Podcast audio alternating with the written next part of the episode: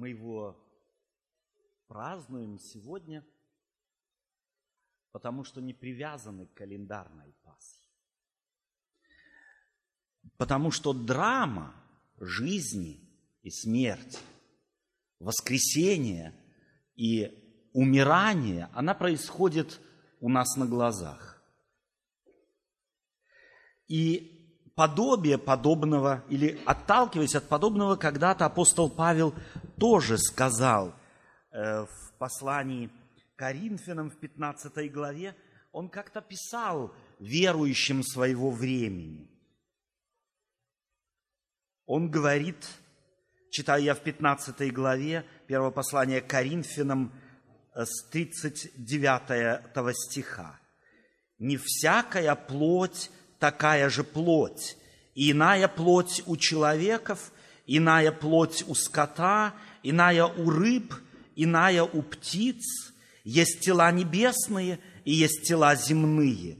Но иная слава небесных, иная земных, иная слава солнца, иная луны, иная у звезд. И звезда от звезды разница в славе. Так и при воскресении мертвых.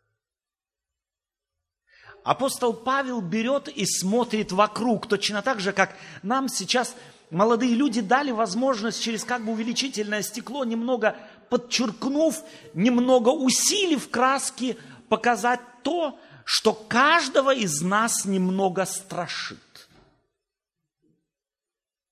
Каждого по-своему. Каждого в разной степени.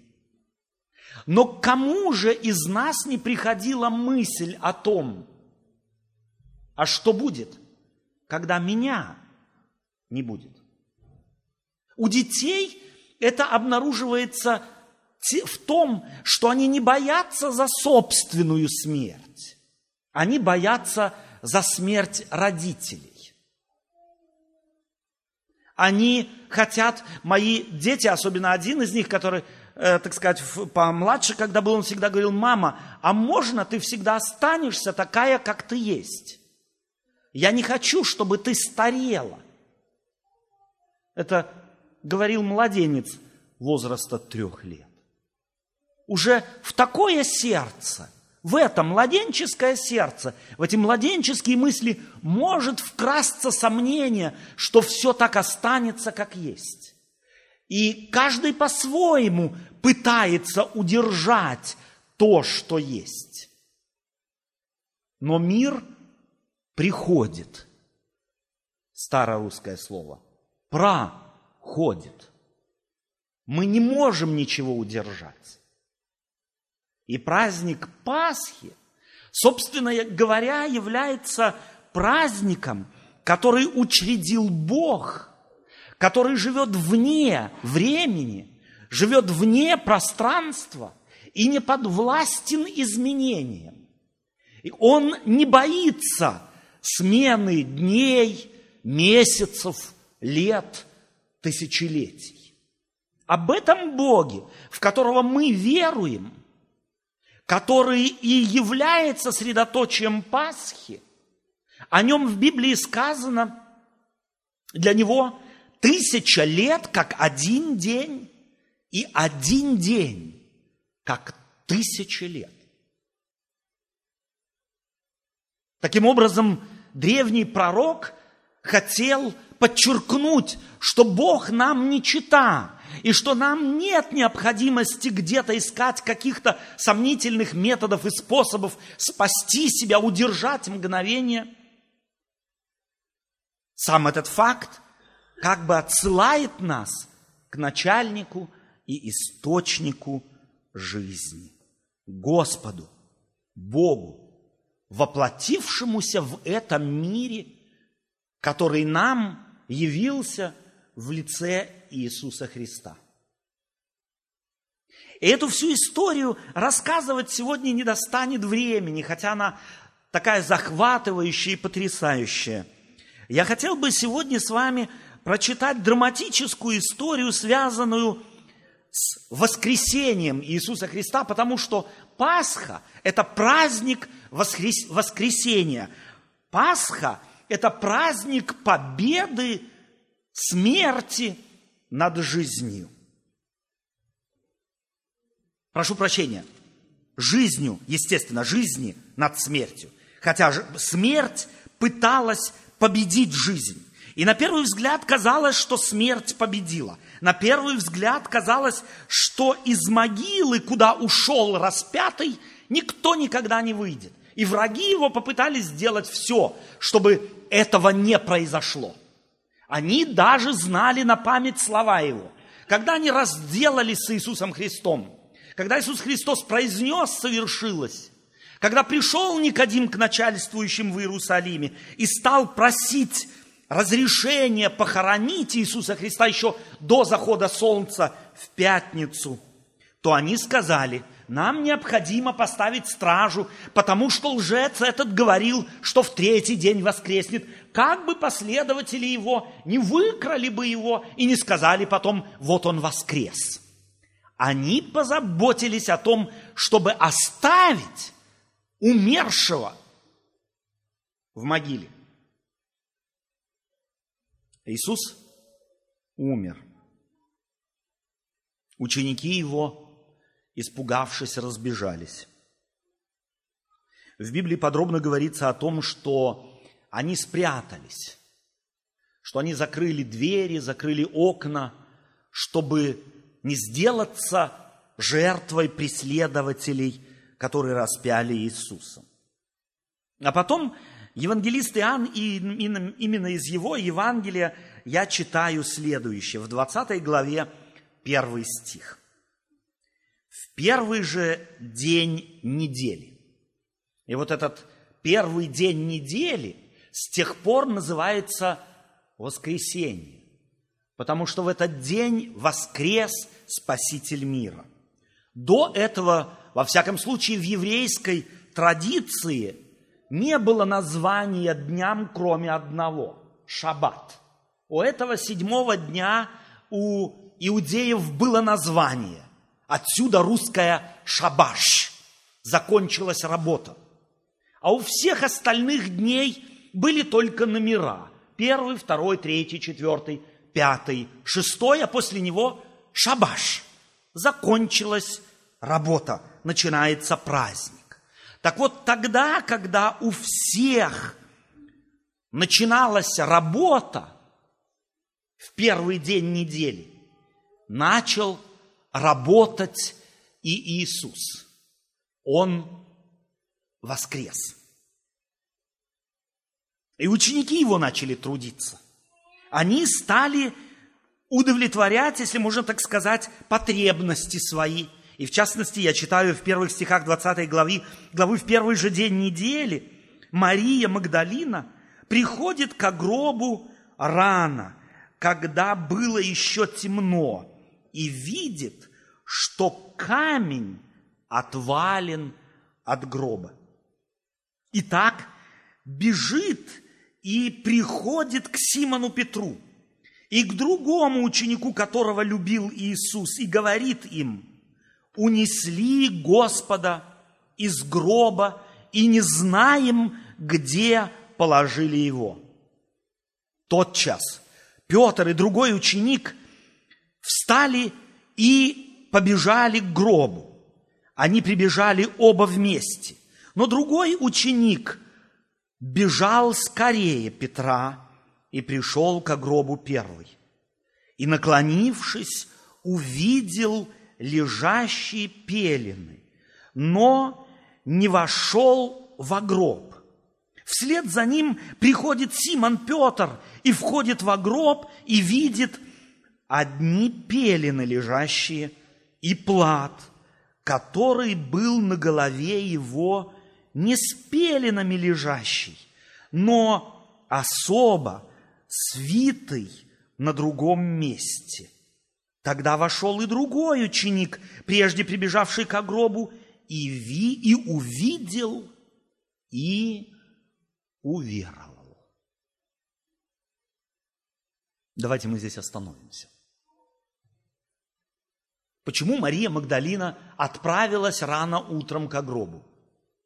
Из других Евангелий, в частности Евангелия от, Иоанн, от Марка, мы узнаем, что пришла она к гробу, потому что с другими женщинами они договорились и еще в пятницу все приготовили по традиции иудейской для погребения Иисуса Христа.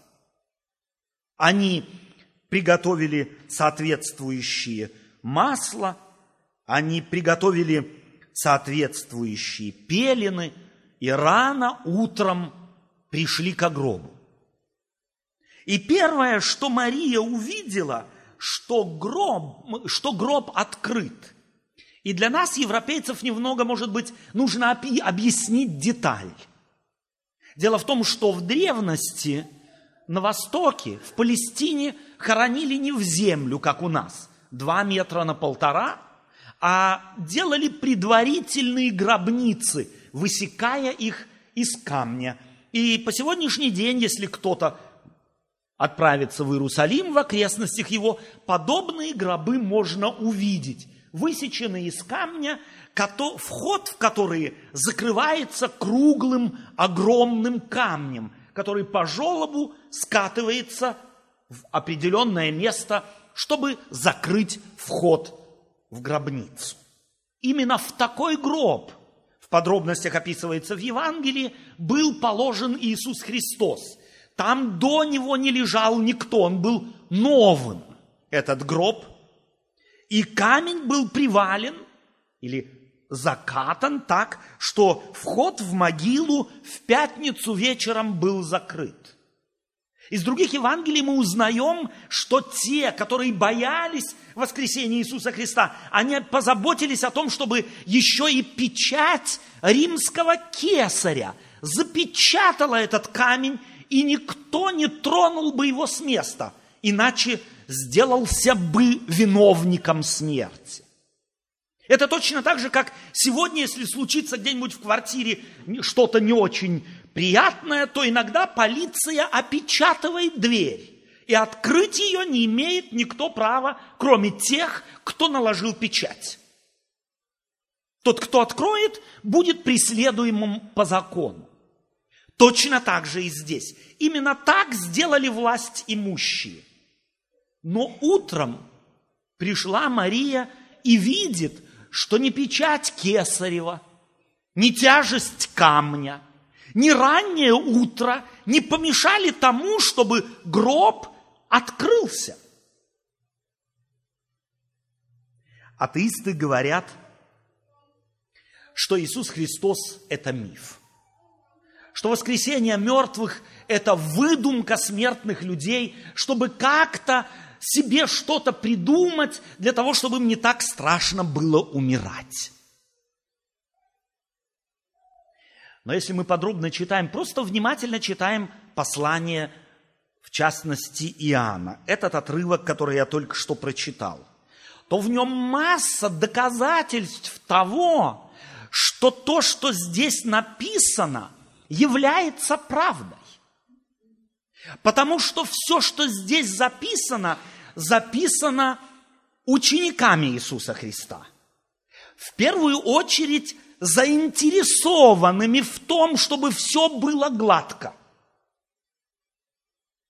Но они допускают массу ошибок и массу нелогичных деталей, записывая Евангелие.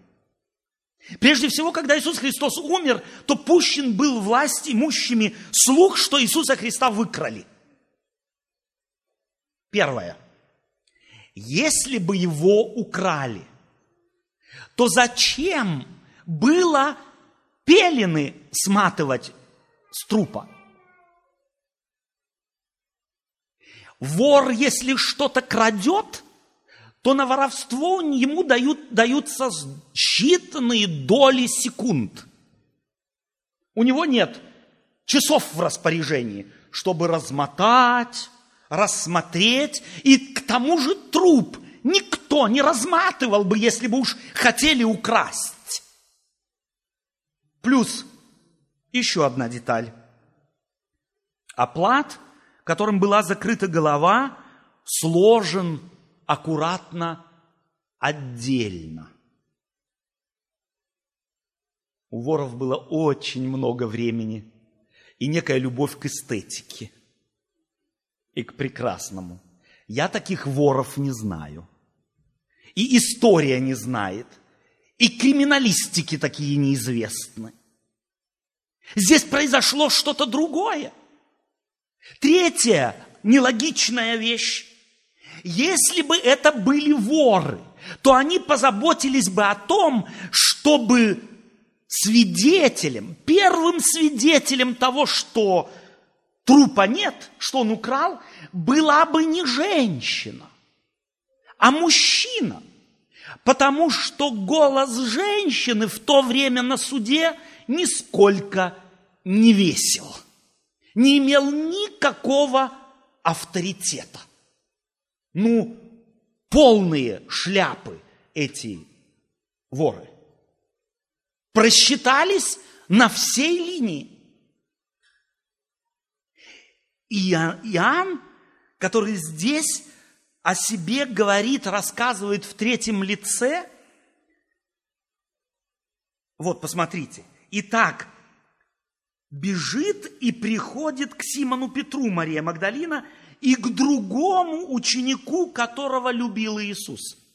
Иоанн о себе говорит в третьем лице. Он был тем, кто вошел в гроб или кто прибежал к гробу первый. Но по старшинству оставил право первенства старшему, ибо он был младший.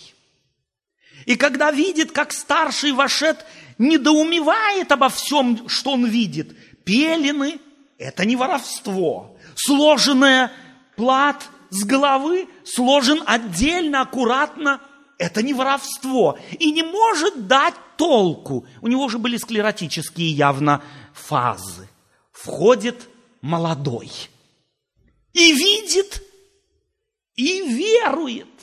Здесь слово «вера» помещено вместо понимает, соображает, у него вдруг сомкнулось то, что он слышал от Иисуса Христа, соединилось с тем, что он увидел. Это как если бы у вас был день рождения, и вы забыли о нем. Бывает такое, да? Если не юбилей, если там какой-то, тем паче после 40, 45, а тем паче после 50, мы и не вспоминаем о днях рождения. Так вот, представьте, вот у вас такой день рождения, и вы забыли о нем напрочь. Приходите домой, а там огромный, сияющий букет. Вы смотрите и никого не видите – Потом заходите на кухню, а там пирог. Вы переходите в другую комнату, там все тоже прибрано и чисто. И начинаете соображать. Ах, вон чего. Так вот, примерно то же самое произошло здесь. Иоанн понял, у него сомкнулось, соединилось одно с другим. Предречение Иисуса Христа с фактом. И здесь Евангелие нужно читать дальше. Врагам воскресения было бы ведь несложно преодолеть начавшие распространяться слухи о воскресении Иисуса Христа. Им достаточно было бы только показать труп. Правда? И все сомнения рассеялись бы.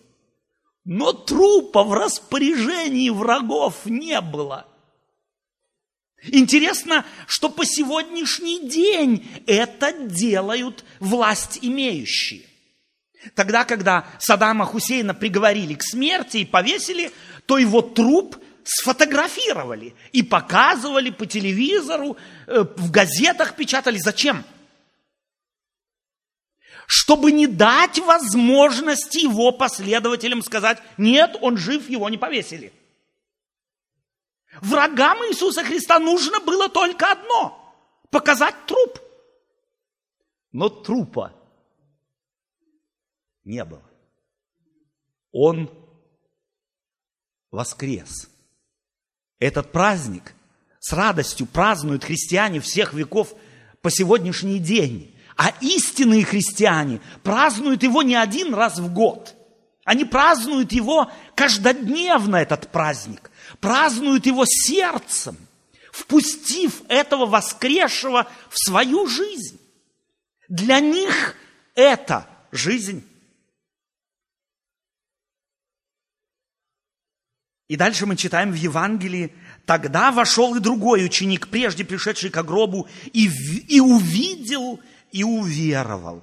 Ибо они еще не знали из Писания, что ему надлежало воскреснуть из мертвых.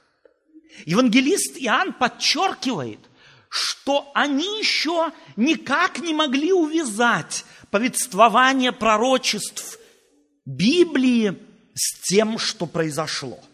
Этому еще всему предстояло быть.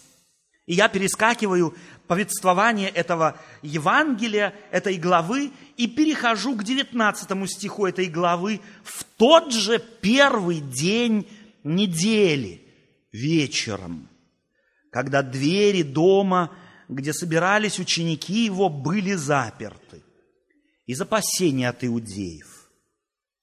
Пришел Иисус, встал посреди и говорит им, мир вам. Сказав это, он показал им руки и ноги, и бедра свои. Ученики обрадовались, увидевши его.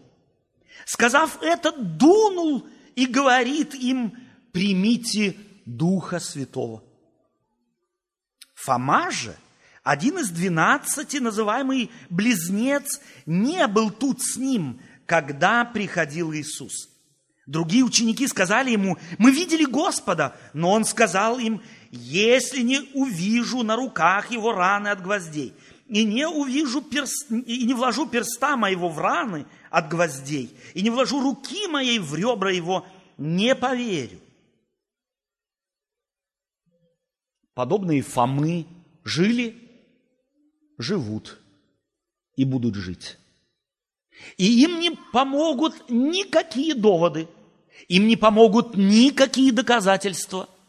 Они будут верить своему заблуждению. Они будут верить в то, что им дорого. Потому что на самом деле, как это ни странно, некоторым людям выгодно – идея, что Иисус не воскрес.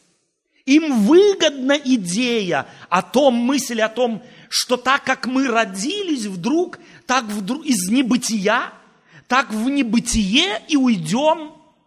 Это многим выгодно. Знаете почему? Потому что тогда я распоряжаюсь моей жизнью. Тогда я никому не подотчетен – Сколько у меня жен, сколько у меня мужей было, как я обхожусь с детьми, как я делаю мою работу. Я абсолютно никому не подвластен. Невыносимый я человек или сходный. Какая я теща, какая я свекровь, скольких э, с, моих при, принятых мной пришлых детей я, может быть, как тесть вытравил, испортил жизнь, сломал. Это никого не волнует, это мое. И я сам распоряжаюсь собой и моей жизнью, и жизнью других. Это многим выгодно. И интересно, выгодно даже многим христианам, которые вроде бы принимают крещение и вроде бы впускают Иисуса в свою жизнь, но продолжают жить, как живут. Богу, Иисусу Христу, который умер и воскрес, подобное христианство не нужно. Подобное христианство никому не нужно. Подобное христианство – это просто традиция, дань, привычки. Христианство Христово, христианство евангельское – это христианство, которое меняет меня – это христианство, которое приводит меня к покаянию. Меня, а не других. А как нам хочется чтобы другие каялись. Если мне кто-то сделал плохо, то не дай Бог он не извинится. И мне так хочется, чтобы у меня извинялись. А я? Я всегда найду причину не повиниться. Потому что те, против которых я был, может быть, несправедлив, может быть, не очень деликатен, мягко сказать, отравил кому-то жизнь, они ж сами виноваты. Были бы другие, и я был к ним другим. Мы всегда найдем откалячку. Так вот, Евангелие Христова. И им мы можем и должны себя проверять. Чьим Евангелием я живу? Моим, исковерканным, подогнанным под меня или Евангелием библейским, идею которой который принес Иисус Христос, которого принес Иисус Христос в мир Евангелия изменения.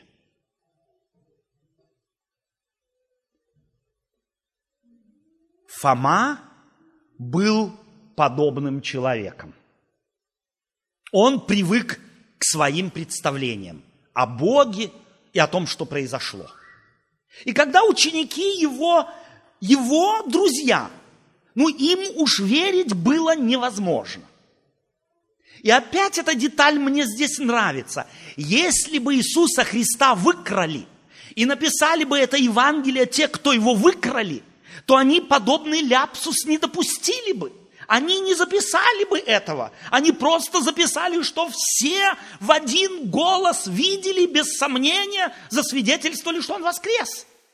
Там, где есть ложь, там, где есть подделка, там всегда все гладко. Там нет шероховатостей, там не остается вопросов. Все, кто хотят обмануть, все, кто хотят ложь распространить, уничтожают всякую шероховатость. Вспомните историю о Владимире Ильиче Ленине. Мои знакомые учителя моего детства, у них просто волос на голове дыбом вставал, когда до них доходили реальности повествований о действительности, связанной с Владимиром Ильичем Лениным. Там все так было гладко, до тех пор, пока он был живее всех живых. И это всегда еще было так. Те, кто хотели продать ложь, всегда заботились о том, чтобы упаковка была без задоринки. Но здесь, в этом повествовании, так много задоринок, так много неровностей, так много вопросов. Почему? Да потому что жизнь не рисует гладких картин. Жизнь вся из шероховатостей состоит. Жизнь людей, людская наша с вами, состоит из вопросов, промахов, неверия, спотыканий и сомнений. И таково начало христианской церкви. И христианская церковь не стеснялась, не боялась говорить о самой себе картинах, отражающих правду. Между прочим, правды не боится не тот, кто не делает ошибок. Правды не боится не тот, кто никогда не лжет. Правды не боится тот, кто не боится исправиться. Правды не боится тот, кто знает, что он может заблуждаться. Тот, не боится правды. Исцеленный не боится говорить о своих болезнях бывших. Так, тот, кто страдает от, от алкоголизма сейчас, как правило, будет отрицать всякое предположение о том, что он, может быть, страдает алкоголизмом – но вылечившийся от алкоголизма говорит, я сухой алкоголик, пожалуйста, не соблазняйте меня ни тем, ни этим, ни пятым, ни десятым. Приходил что встречаться и с теми, и с другими? Мне да. Вот сухой алкоголик, излеченный, У него нет проблем сказать, я бывший алкоголик. И говорит это при первой возможности, попавший на первое же празднество, где может случиться, что ему поднесут чарку. Первое, что он говорит, я сухой алкоголик, пожалуйста, не несите мне.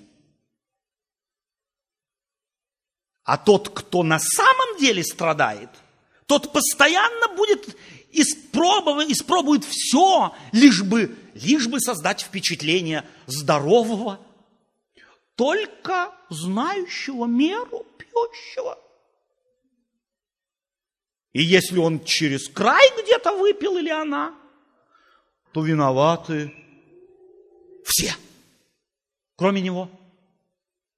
Так вот, Первая христианская церковь была здоровой церковью, исцеленной церковью. И свидетельством того является свидетельство этой первой церкви, что они о себе говори, способны говорить были, как об испугавшихся, об убежавших, о э, неверовавших, о сомневающихся и в лице Фомы говорящих, если я не, то не. Это исцеленные люди – Ты можешь себя проверить, исцелен ты или нет, тем, как ты реагируешь на замечания. Как ты реагируешь на корректировку. Как ты реагируешь на то, если тебе говорят, мне кажется, возмущаешься ты – начинаешь говорить, что это все заблуждение, что видели все не так и понимают не так, на самом деле все по-другому. Христос хотел, чтобы мы все были исцеленные. Христос хотел, чтобы мы, принявшие крещение, вошедшие в водную могилу, вышли бы оттуда от, от, избавленные минимум от одной лжи – от веры в то, что я могу быть абсолютно совершенным. И тот, кто от этой лжи избавлен, с тем легко, с тем просто, с тем нет проблем.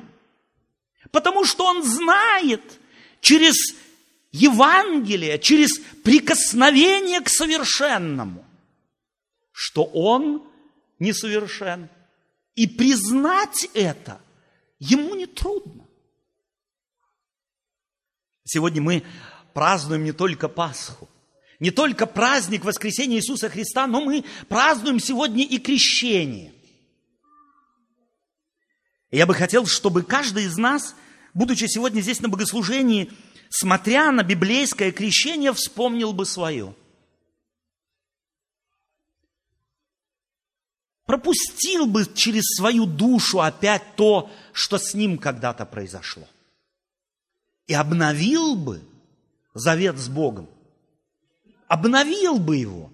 Попросил бы Господа избавить его, если еще это избавление от ложного представления о том, что я не могу ошибаться. Если я ошибаюсь, то это все мелочи. Если ошибаются другие, то это плохо. Чтобы Бог избавил меня вот от этой, от этой привязанности к самовлюбленности и стремлению самого себя постоянно оправдывать, потому что это путь в ад. Это путь в смерть, из которой нет воскресения. Христос воскрес. Были свидетели Его воскресения. Было их десять человек. Фома приходит к ним. Это его друзья – и они говорят ему, мы видели Господа. А он, не верю. Какое, какая была у него причина не верить? Собственно, никакой. Ведь могу себе представить, что эти друзья, если мы друзьям уже не верим, друзьям не верим, то тогда нам надо, прошу прощения, вешаться – это были не чужие люди, это были свои, это были друзья, которые, скорее всего, в таких вещах, ну, не будут лгать. Это ведь не шутка сказать кому-то «Христос воскрес». с таким не шутят. Со смертью не шутят. С воскресением не шутят. Но он им не верит. Ладно, были бы чужие. Ладно, были бы какие-нибудь извращенные, там, я знаю, люди. Но это ведь были те, которых он знал.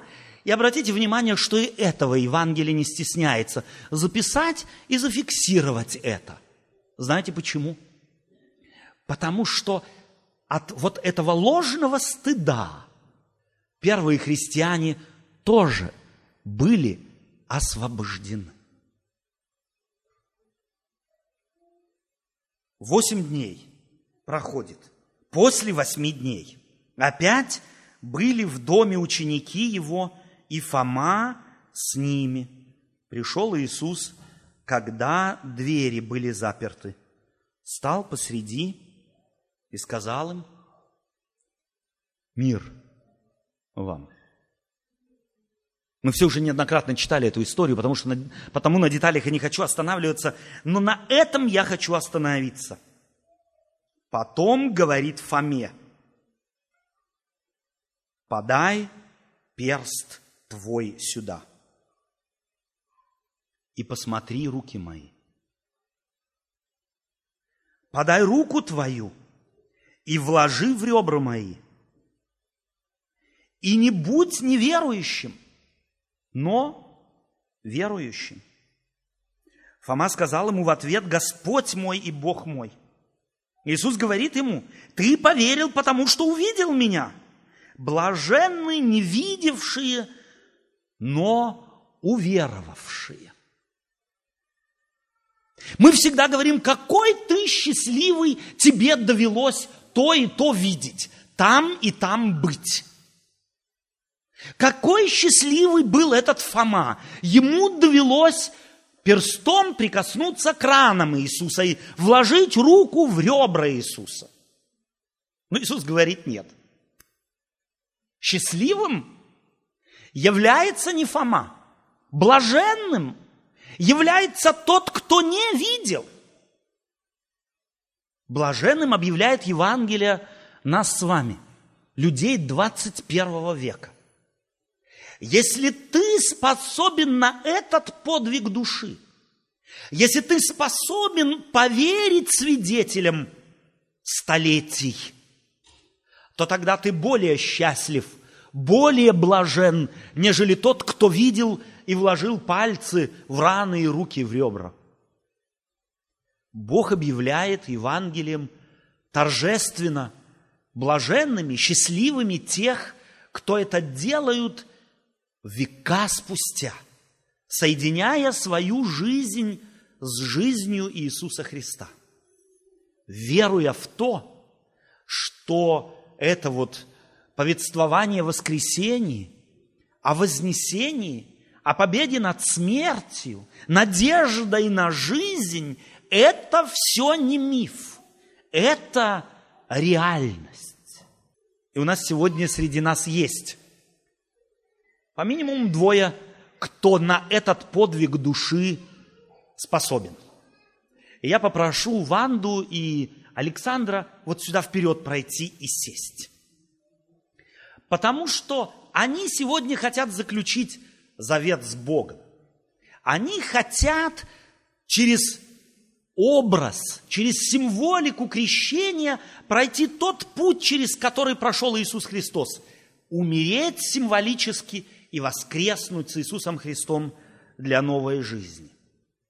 И вам Иисус Христос говорит, блажен не видевший, но верующий, счастливый – и я бы хотел, чтобы это счастье не было бы для нас с вами и для Ванды с Александром сегодня только фразой.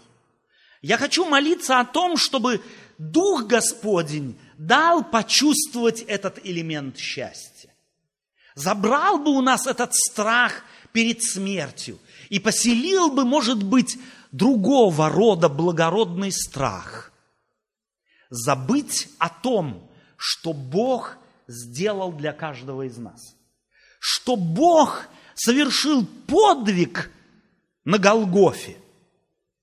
Не вообще для людей, а для Отто, для Ванды, для Александра, для каждого в отдельности. И в доброй хри- христианской традиции я повторяю одну правду.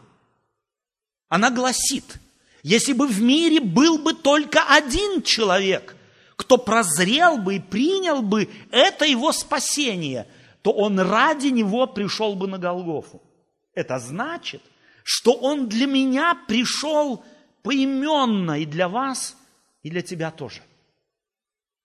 И если я только проникнусь одной этой мыслью, царь вселенной, творец миров, который словом своим держит вселенную, для которого тысяча лет как один день, и день, один день как тысячи лет, которого мы вместить в нашу коробочку не можем, он принял образ и подобие человека, чтобы сблизиться с нами, чтобы его подвиг спасения сделать нам доступным. Он не пришел в наш мир в виде инопланетянина, которого мы тем паче расстреляли бы. Он пришел в виде подобного нам человека. И его весть, его слова, его дела, его власть над смертью, она изменила мир. И по сегодняшний день меняет его. Через то, что там и здесь находятся люди, которых ему удается через свою любовь соединить с собой. И то, что сегодня Ванда и Александр хотят принять крещение, не является заслугой никого, за исключением кроме только одного – распятого и воскресшего Спасителя. Он подарил вам через друзей, через знакомых, через обстоятельства жизни, ведя вас путями так или иначе, привел вас к себе самому. И я хотел бы, чтобы этот день остался бы у вас в памяти как днем, как день нового духовного рождения. Чтобы чего не случилось бы с вами в жизни, вы всегда держались бы за этот день. Нам, людям, нужны ритуалы. И потому Господь дал его нам, этот ритуал. Нам нужны, нам нужно крещение. Чтобы я мог сказать, ты мог сказать, мы могли сказать в тот день, в э, кругу свидетелей целого ряда людей. Это не было тайна, это не было только э, я один себя крестил, или еще один кто-то мой друг. Нет, это было целое общество, целая огромная семья. Свидетели моего решения. Празднуйте каждый год этот праздник. Вы празднуете ваш день рождения духовный? А это было бы неплохо. Время от времени здесь праздновать подобные праздники. Мы поздравляем друг друга с днем физического рождения. И это неплохо. Праздники – это всегда хорошо. Но мне несколько раз в жизни приходилось праздновать день духовного рождения это неповторимый праздник, где люди просто рассказывали о том, как Бог вел их в течение прошлого года. А потом второй год, потом третий, десятый. И каждый год они праздновали, им было что рассказать. Это, это как брачный юбилей, где двое друг другу рассказывают – как они вместе прошли последнюю дистанцию. Давайте мы, может быть, начнем здесь у нас тоже поздравлять друг друга с праздником духовного рождения.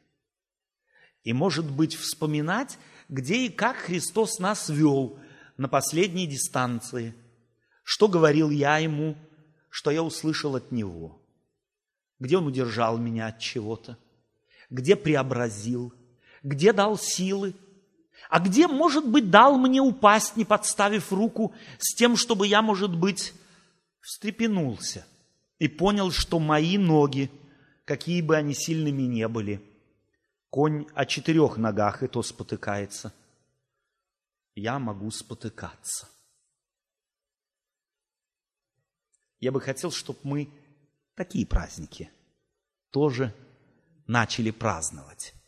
Индивидуальный праздник Пасхи, если хотите, который сделал бы нас способными наблюдать нашего Спасителя каждый день в нашей жизни. Нам только глаза надо открыть, как Фоме, как Марии, как Петру, как Иоанну, чтобы мы, может, взглянув на свою жизнь, увидели и уверовали. Аминь.